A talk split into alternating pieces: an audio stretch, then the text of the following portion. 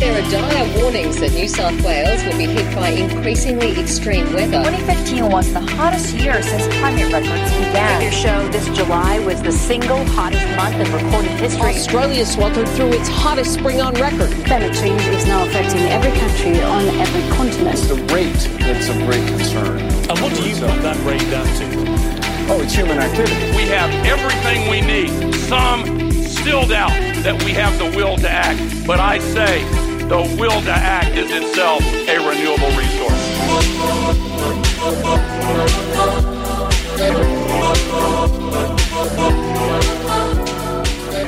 Hello and welcome to episode 16 of Climactic, the voice of the people on climate change. Hello, Mark and listeners. Yes, I get to play the proud dad in this week's episode. There's a wonderful chat with Tracy Sorensen, author, academic, climate activist, and president of the Bathurst Community Climate Action Network. Okay, Tracy's got such a long CV, I almost forgot to ask this question, Rich, but what do you mean by proud dad? Have you let the kids take over the show? Not exactly, Mark. Well, you know, not not yet anyway. Are you training a protege? no, I'm not. No, I'm not. It's going to be Rich Jr.?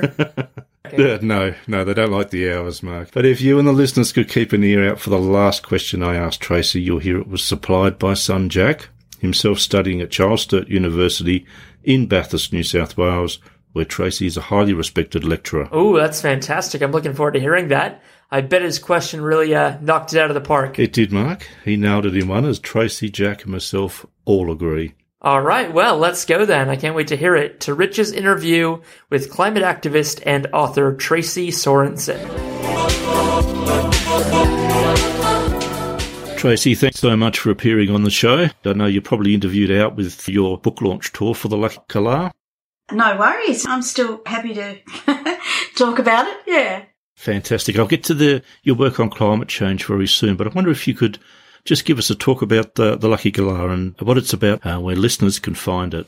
Well, The Lucky Galah is a novel and it's narrated by a pink and grey Australian galah and it's set at the time of the moon landing.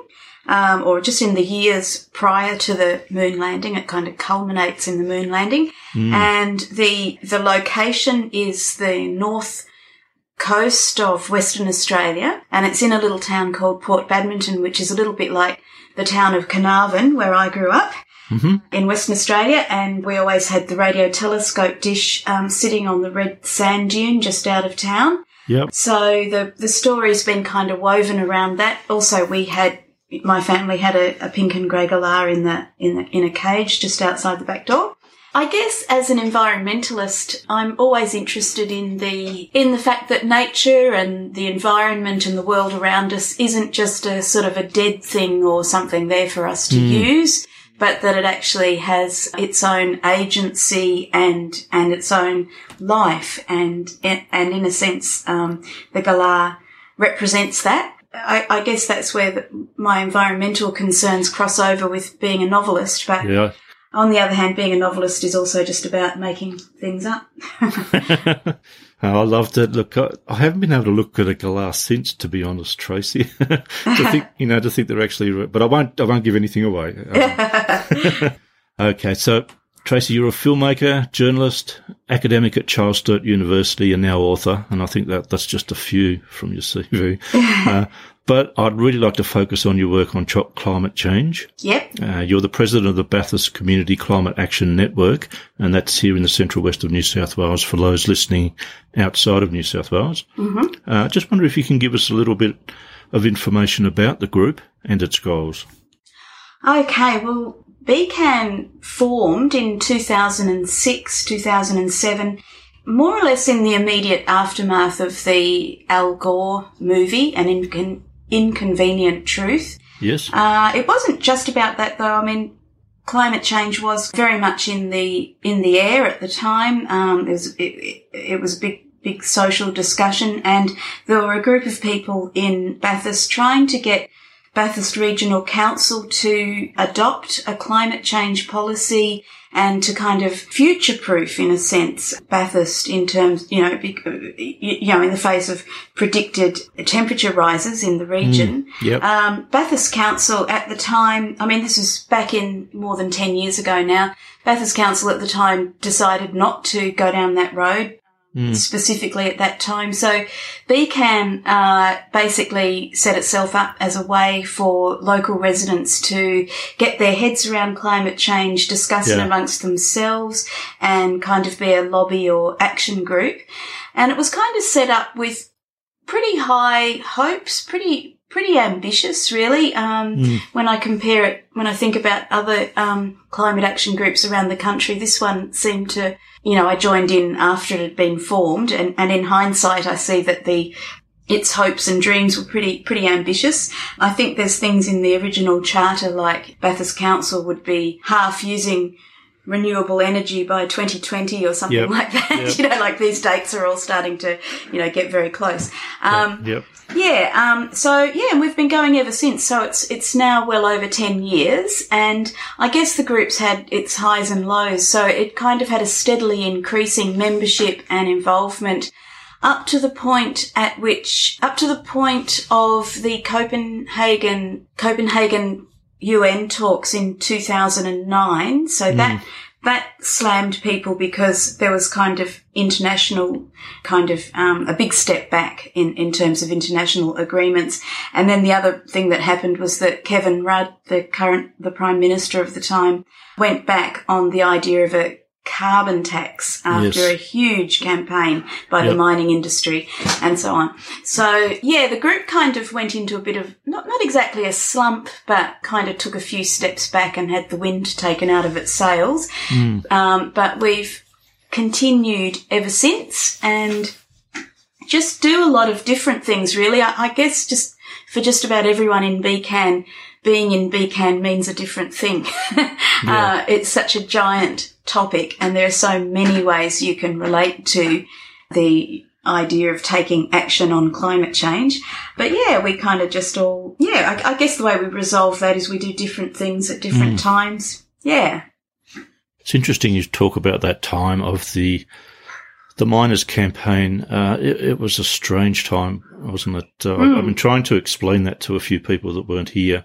It was like a complete shift. At one moment, we had a government that was really looking to do something on climate change, and then that sort of caved in, and a it was cowardice, really, wasn't it, Tracy? Mm. There's no mm. other word for it, and everything sort of changed overnight. It was quite unbelievable. Um, it, it really was a big reversal, wasn't it? Um, oh. it, it went from being Kevin Rudd calling it the greatest mo- moral challenge of our generation to yes uh, okay, let's not. And you know, I mean, it's it's it's a politically impossible. I mean, I won't say impossible because you can have political will. You can do things if you really want to, but it has damaged. Uh, I mean, I mean, Turnbull has also similarly gone from a position of climate change being of great importance to him yes. to basically now supporting the coal lobby. So yeah, I mean, politics doesn't seem to be able to rise above the fossil fuel lobby very well. I was just going to ask you, Tracy, do you think we'll ever get back to that optimistic stage? I mean, it is hard for people, younger people just coming into, say, their first or second electoral cycle now to, yeah. to be told that it was a time when there was, it did seem very positive we were going to be a world leader. Do you think that'll ever come back? I don't know. I mean, I hope it does. I hope, I hope we have a big moment where we swing back to it. It's all, it's almost like, I mean, I, I know this is being very dramatic, but it's almost like someone with cancer or very serious illness or something, there's, you mm. know, you swing, swing wildly between sort of defeat and pessimism and then great optimism and hope. Yeah, um, yeah. Uh, and, um, you know, so I, I, I, believe anything can happen. I, I believe we can go in any number of ways. There are, there are all these different potentials. So I guess my approach is to a, a, a band of others uh, yes. to to see to see if we can push things a little more in in the direction of embracing this problem and seeing what we can do about it in the face of a lot of people just going into denial and mm. also in the face of a massive, massive campaign by vested interests. It's interesting you were talking about an inconvenient truth and the effect that had on it was just really a simple film, but it had a massive effect. My, my co-host, Mark Spencer, spoke to members of Cl- Climate Reality, which was created just after an inconvenient truth to pass on the message. And they each had stories that they could tell. Some of them were young ones, but some of the, one of them was, had been there from the start about exactly what you said, Tracy, about how we went from being op- optimistic to pessimistic. And it was just a film, but it had major impact as far as I, I can remember taking my kids. Actually, they were only young kids, and Carol, my wife, and I decided to take them to see an inconvenient truth at Mount Vic Flicks. I'm not sure if you you know that. It's I do. Uh, in Mount Victoria for people outside New South Wales, which is in the Blue Mountains. And they were only 12, 10 at the time. And I thought, well, this is a bit heavy for, for kids to take, you know, out for a bit of a treat. But as they were watching it, uh, I sort of looked, I remember looking down the aisle and, uh, seeing their faces. It was, they were drinking it in and taking it all in. And since that day, I might, I might be a little bit over dramatic there myself, but since that day, they do seem to be more environmentally aware. Mm, that's wonderful. Yeah, I think that film had just massive impact on people. The fact that it was Al Gore who was, you know, such a respected and, you know, um, mm. Figure, important yes. figure in the yeah. world. Um, yeah. You know, I mean, there's there's a, lot of communication theory about people will will believe something if it comes from someone that they consider is reputable or mm. uh, or authoritative, and they'll ignore information, you know, from from sources that they don't admire or find authoritative. So at that time, Al Gore was still an authoritative figure in the world. And mm. so for someone of that stature to say, listen, we have a huge problem, we need to go for it, was, was enormously convincing. I think sadly what's happened since is that in some ways that a lot of that's gone backwards. The Trump era in politics mm, has, yeah. is just trashing the idea of any authoritative figures in the world at yeah. all. I mean, Al Gore almost comes from another era, which is prior to fake news, prior to the enormous proliferation of social media.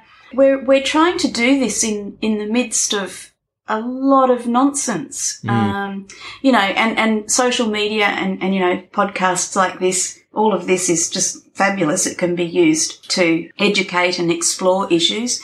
But yeah, uh, it's also just creating this incredible white noise in mm. in people's lives. That's not. Mm. I, I have this theory. It's very interesting that you should say that, Tracy, because I have this theory, untested, of course, but I'm thinking that most of the action that's coming through in, in countries such as Australia now are through local environment groups, and people are totally ignoring federal politics, uh, overseas politics. They are just using it as a joke, uh, as a literal joke. People like Trump getting in. And people are trusting local environment groups like BCAN. I'm just wondering what you think about that.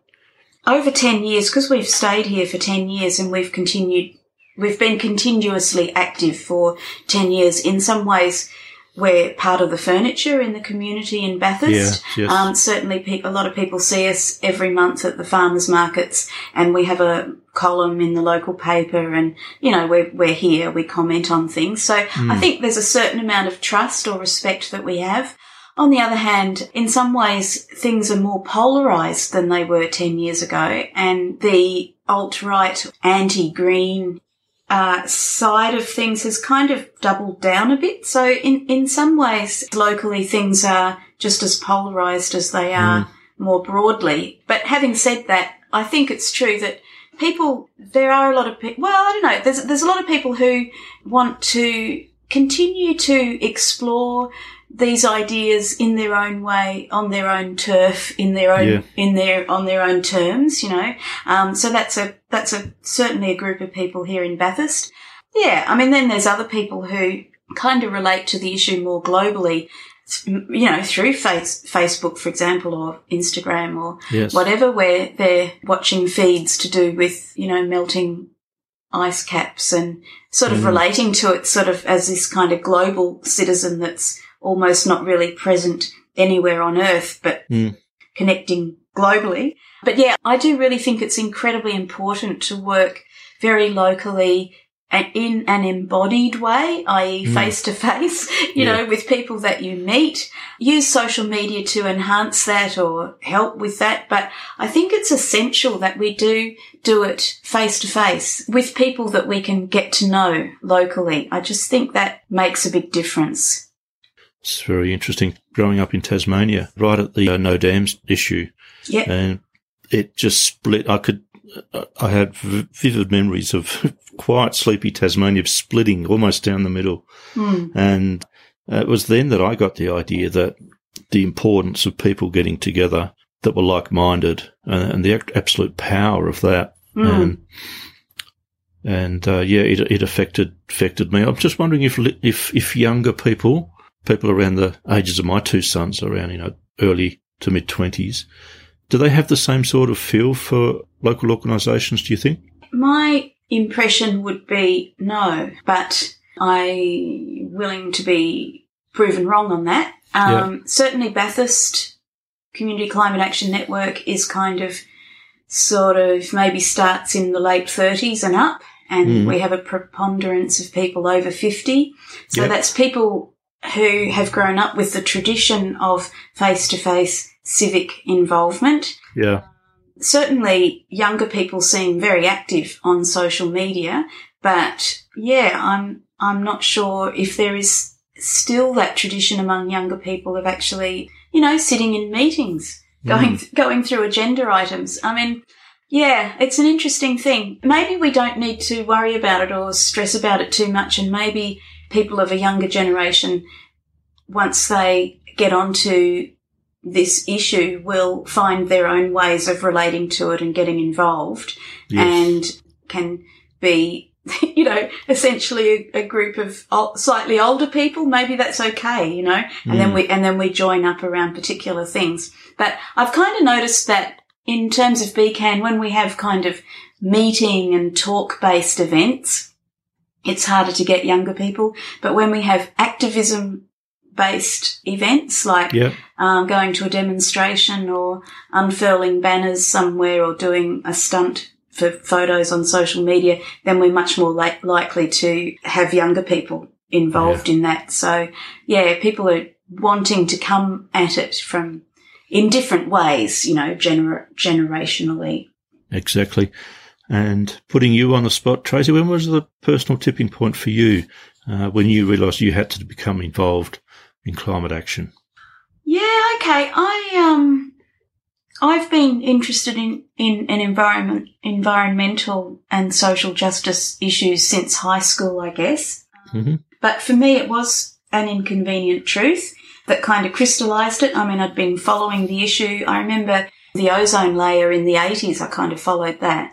But yeah. certainly the information you know, seeing that movie, An Inconvenient Truth, was really for me a moment of uh, we are stuffed. Unless we all do something, you know. Yes, I, mean, um, exactly. I, I, would say that's the power of uh, good old documentary. It, it was very inspiring, yeah.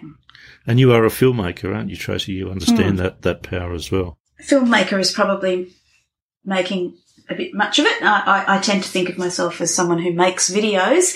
Mm, mm. um, uh, it's all been on video. I've never never worked in actual film. Um, yes. But yeah, yeah, I do think for me, uh, making a documentary about something or watching a documentary about something is incredibly powerful, and I think that's borne out on social media as well. I mean, the um, incredible popularity of quite short visual images or still images or short video clips. Yes, um, yeah. incredibly, incredibly powerful. I, I, think that medium really works. But yeah, it's the quick, punchy yes, video think, link that gets people. Yeah, it's it's it's the sound grab now, isn't it? It's yep. uh, unfortunately um, that's what uh, gets across. But I think people have the tools at their disposal. I mean, even I, at my, at my age, mm. I've, learned, I've learned learning how to use audiogram on Facebook for Facebook pages. It's it's awesome. It's really it is fun, awesome. Yeah, fun to do, and you can craft a minute message and put some really good pictures behind it. Mm. Put some text in as well, just covering a little bit of what you what you're saying, and that is a, a very powerful thing to share. Yeah. Uh, okay, so you explore so well the wheel of fate in your debut novel, The Lucky Galah, as though it's something we have little control over. But do you agree we do have some control over our climate change destiny? And that, that's really convoluted question, Tracy, mm. but I deserve yeah, it's points. A great, I, it's a great question. Yeah. I deserve I deserve points for putting your uh, putting your novel in, didn't I? yeah. Thank you. Thank, no yeah. Problem. Okay. Um. Yeah. Well. No. The the short answer is, I guess, as a novelist, I'm thinking about sort of different things to mm. the way I'm thinking as an activist. So they're almost like two different parts of the brain in some ways.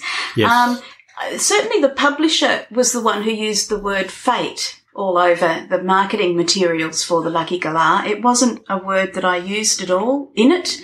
Mm. And I did use the word luck. I was much more looking at the concept of privilege ultimately. So yeah, just interesting how things are marketed and, and put out there because I think that, you know, we can be lucky and that can help put wind in our sails, but I yes. don't, I don't think our fate is predetermined in that mm-hmm. sense. I'm not Thomas Hardy, um, yeah. saying everything's just going to end in tears no matter mm. what.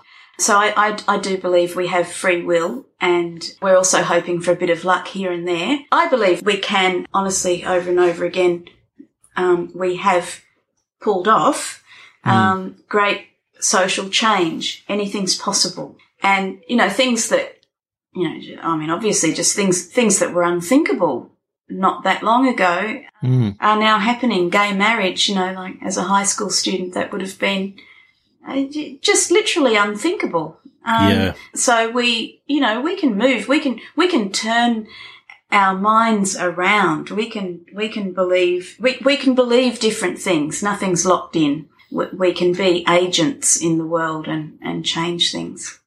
The next question, Tracy, was uh, I think you've already answered it, but I'll ask it anyway. Um, are you optimistic or pessimistic on climate change? it depends on the time of day. Yes. Depends on morning or evening. I tend yes. to be more optimistic about life in the mornings and pessimistic in the evenings. Yeah. Other people have have it the other way around. Yeah, um, on the other on the other way around. yeah. Um, yeah. By the evening, I often think, "What's the point?" but I wake up in the in, uh, first thing in the morning and think, "Yes, let's go." Yep. So yeah, I guess that's a very six of one and half a dozen of the other. I think we need to encompass in our minds the possibility of defeat. We have to we have to encompass the possibility that this might not work out. Mm-hmm. I, I, I, think a, a lot of climate change action skips straight from here's the problem straight over to and here's the solution without yeah. really dwelling on the problem. And there's a beautiful title of a book called Staying with the Trouble by Donna mm. Haraway. And she's talking about let's, let's stay with the trouble. Let's think about the problem a bit mm. longer. So I think we do need to discuss between ourselves what might it mean if we don't do anything? What will this look like? And to, mm. and to kind of almost emotionally embrace um, the possibility that this might not work out. And again, I guess I, I come back to that parallel with serious life threatening illness. Yeah. Um, uh, which I had personally in 2014, where mm. you do have this moment of this might not work out. You know, mm. I'll, I'll, um, I'll take these actions. I'll do what I can, but it might not work out for me. So yeah, so I, I'm both optimistic and pessimistic because I believe that either of these is possible you know, yeah. Yeah. and and you know, it's obviously probably all, all all a matter of degree, but yeah, it depends on us. It's over to us. I asked the same question of John Fry, yep. Bath, Bathurst councillor and BCAN member. Yeah. And, and, he completely nailed me. he said, He said, "I'm realistic, Rich. I'm realistic." Yeah. and so he he said everything in a couple of words. Uh, yeah, beautiful. Yeah. Um, so what would um, just bringing what you were saying just then, Tracy, back to central west of New South Wales and also where you come from in Carnarvon on the northwest coast of Western Australia.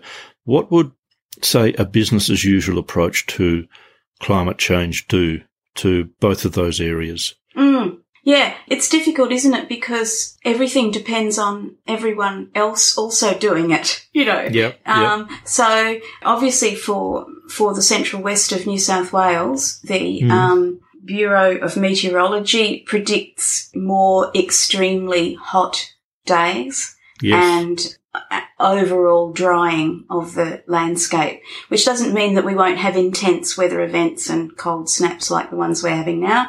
But, Yeah. you know, overall we're, we're going for these, um, extremes. So more days in the year that hit these extremes and, uh, you know, the, well, yeah, agriculture, which is, um, this area is an agricultural area. Um, some, some, some weird weather patterns coming year in, year out without relief, um, Yes. could be incredibly destructive.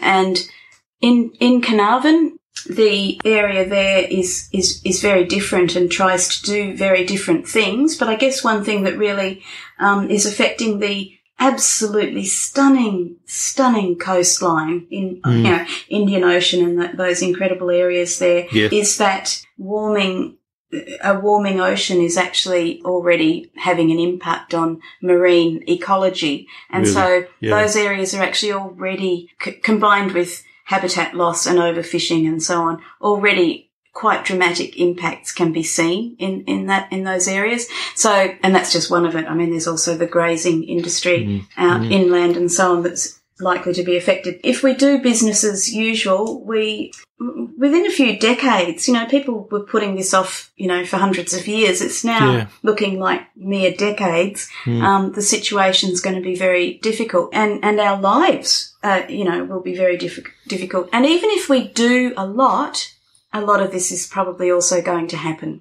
Um, so, so I guess the other thing is like, yes, we need to be campaigning to reduce greenhouse gas emissions, but we also, as John Fry says, need to be realistic and Yep. accept that these rising temperatures are going to happen no matter what now and really build that into our planning and into how we do things. So, hmm. I mean, just as an example, in Bathurst, we have a lot of trees that seem to get cut down all the time and the, the idea is, you know, we, we're told, oh, well, we'll just replace those. We'll plant other trees and those trees won't come to maturity for another two or three decades or longer, but climate change is likely to be really biting by then. So, Really? you know, Yeah. it's this, it's this sense of like, this is an oncoming train where we need to be getting out of the way now.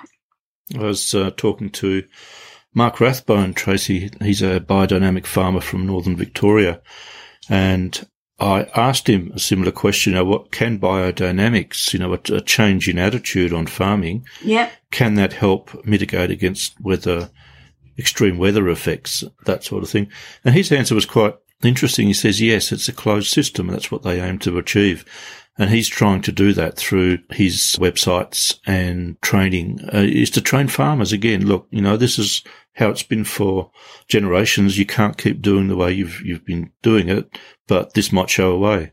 Uh, and I'm wondering if that's the, the kind of attitude that, uh, that might mitigate successfully at, at least against the, the changes that are, as you say, coming very soon or even here.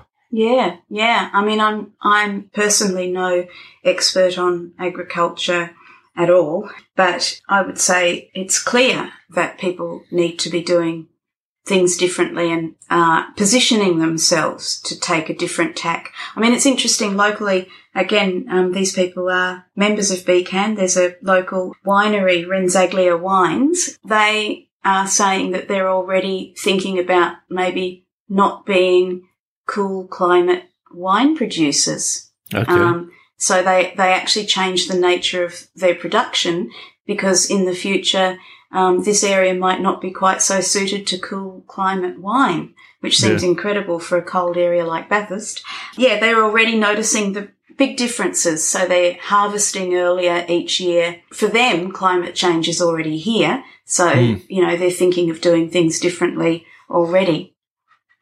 As the wine industry does uh, seem to suffer the consequences earlier than anything else. I remember there's a documentary on the ABC a number of months ago now, but uh, it was a winery that actually moved to Tasmania because they just couldn't handle where they were. I can't remember where they were from. It might have been Victoria.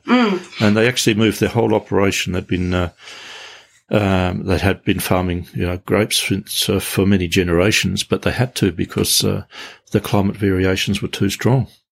Yeah, that's right. And a bit like the marine creatures, you know, on the northwest coast of WA, moving south. Uh, If you, if you want those colder climates zones, weather Yes. zones for whatever reason, you, you start shifting south. So a lot of, a lot of people and animals and industries are shifting south, literally. Or the other alternative is to change what you're doing to suit the oncoming conditions. All right. My final question, Tracy, is from my son, Jack. Yeah. And he's, he's currently studying a master's in communications at CSU. Oh, And he asks you, in your capacity as a writer, filmmaker, and communicator, how do you think we can best use art to raise awareness on climate change? oh, isn't that wonderful? Okay. Look, it, it's, the, be- it's the best question. it really is. Yeah. Yeah. Ah, okay. Well, I I think the best way we can use art is the way that we already have hold of. So I don't I don't think there's a single answer. I think it's like mobilizing artists and then mobilizing scientists and others to use art. Um, and it might be in a million different ways. So I mean, personally, um, as you might know, I am a crochet artist as well yes, as I did. I did know that. all these yes. other things. And I've found that the most direct and simple and straightforward conversations I've ever had about the environment and climate change have been while I've been crocheting the Macquarie River. So I'm Yeah. crocheting a representation of the Macquarie River with a group of women and um, people come straight over to us and say, what is that? What are you doing? And then we're able to have this gorgeous little conversation. Whereas if we'd been sitting there with placards about climate change, those same people probably would have given us a wide berth, you know. So Yes, I yeah. think I think art just immediately breaks down barriers. It gives people something intriguing to look at and stop and examine and think about art form specific. I think whatever art form, um, but using the arts to communicate communicate about climate change is incredibly valuable.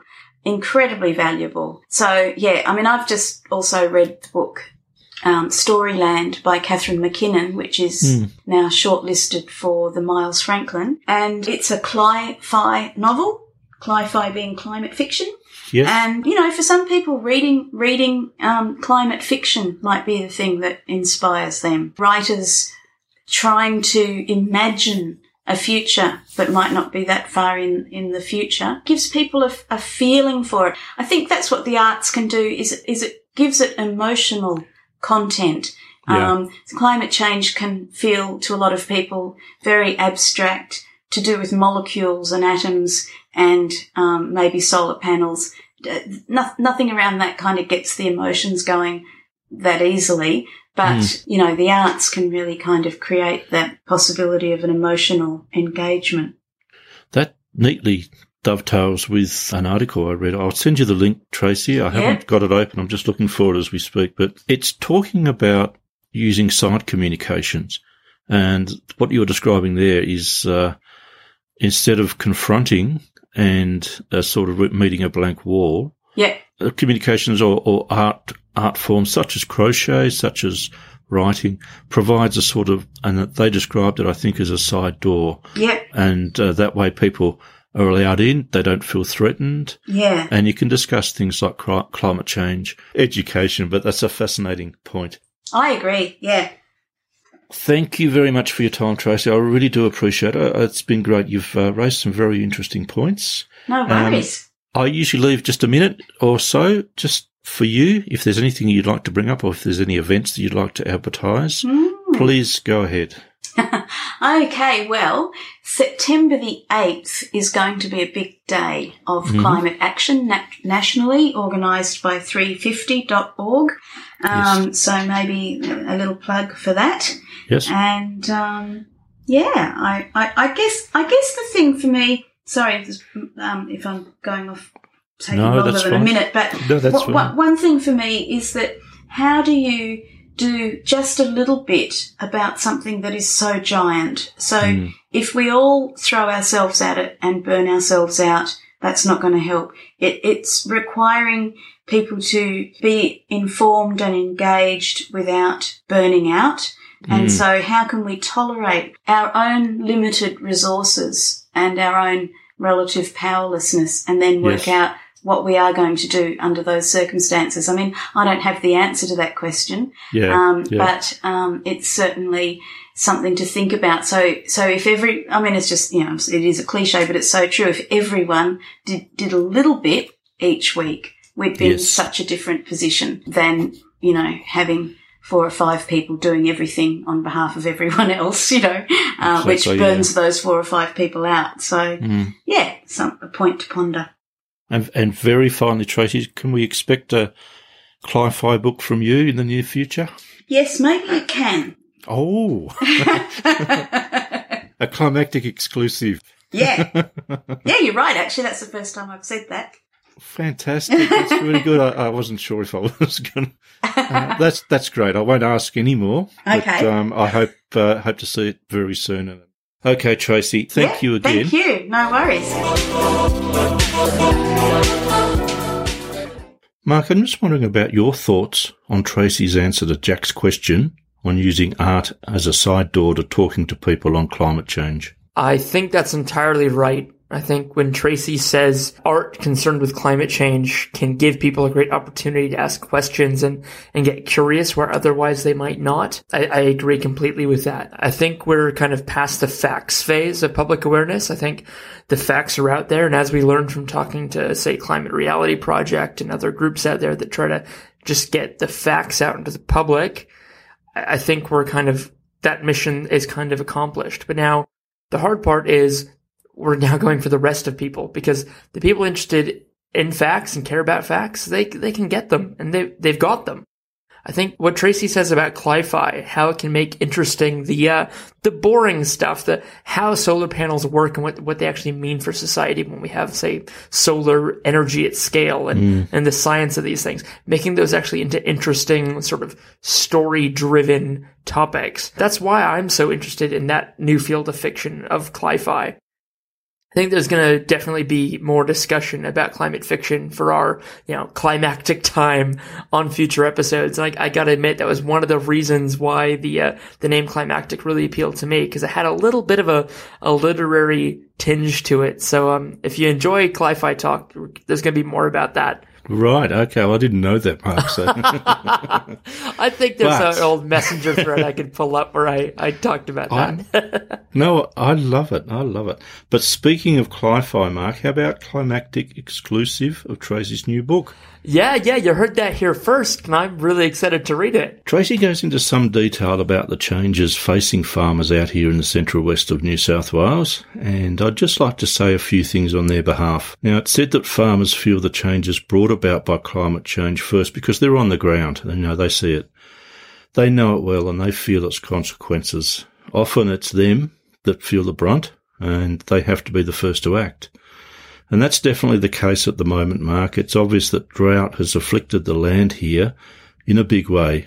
And even I, and I live in a humble town in the middle of the central west, can see and hear about this from discussions and my own observations. Now we're getting stories filtering through of whole herds being euthanized locally, which is one of the big problems now because of the drought. Now I do know that there are a number of excellent organisations helping farmers out throughout Australia, and we at Climactic would urge you to consider contributing to these organisations. But there's one I'd like to mention here in the central west of New South Wales, and it's called Feed for Farmers. That's Feed for the numeral Farmers. If you just apply to join their Facebook group, and I think they took about 10 minutes before they accepted my application, Uh, you can find details there about how to donate to farmers to give them much needed feed for their stock. Uh, we'll have more links in the show notes. Thanks very much, folks. Thank you, Mark, for that. Now for some credits. We would like to thank our stalwart producer, Caleb Fidecaro, and uh, check him out on Twitter at hipsterjazzbo for some very incisive and sometimes just downright weird tweets. and I'd like to thank Abigail Hawkins, who's our amazing designer. Now you can find her at abigailhawkins.com and ask to see her work and her. And we'd also like to thank friend of the show because Caleb told me off last time for saying friend of the pod, Greg Grassi. He composed the amazing theme song you hear at the start of each and every episode. Check him out at Chambres on SoundCloud. That's C H A M B R E S. We'd also like to thank senior advisor to the show, Gretchen Miller. Gretchen, I was listening to your amazing podcast this week called Prevention Works.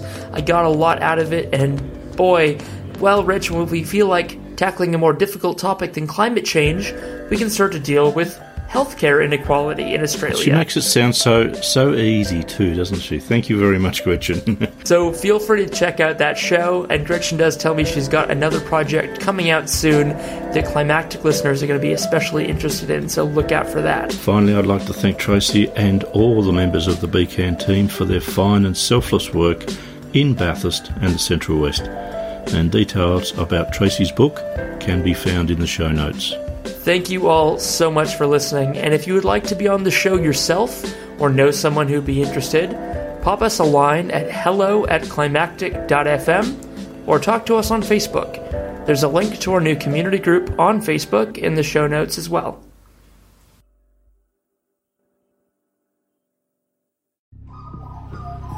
The Climactic Collective.